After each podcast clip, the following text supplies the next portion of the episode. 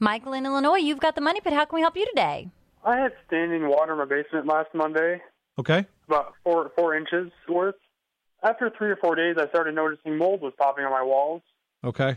and I started ripping off the the trim around my walls, and there was this black mold covering everywhere. Oh boy, that's not good. Uh, I first of all, I would stop right away and make sure you contact your insurance company because if this is the result of a storm, which that's what it sounds like it is, in other words, it's not ongoing; it, it's a point in time in current occurrence. Then you very well may have, and I say may, not for sure, but you may have insurance coverage. I don't. You don't have homeowners I- insurance? Uh, well, I have, I have homeowners insurance, but they do not they do not cover mold. Yes, but they probably cover water damage. Water damage, yeah.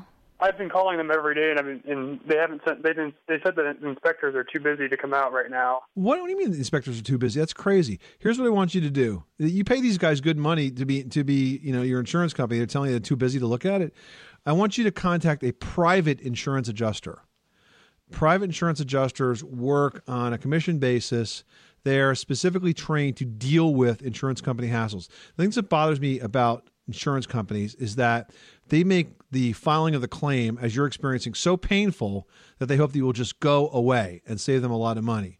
But a private insurance adjuster will work with you. They'll know based on the type of policy you have what's covered and what's not covered.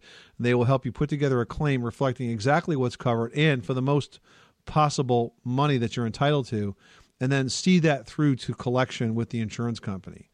I would not do this yourself until I exhausted that issue. I mean, these guys not going to cost you anything except the percentage of what they get from the insurance company. It's, it's well worth it if you find a good one. You might want to call your insurance broker and see if they have any private adjusters that they can recommend, or check with your friends, your family.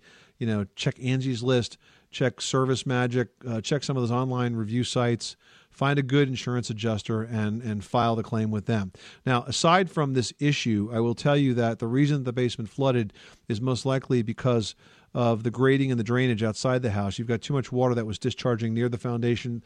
It might be that the, the gutters were clogged. You don't have gutters. The spouts are too close to the corners. You got to fix all that up, and this way you won't have a problem that uh, crops up uh, the next time. Okay. All right. Good luck with that project, and thanks so much for calling us at eight eight eight Money Pit.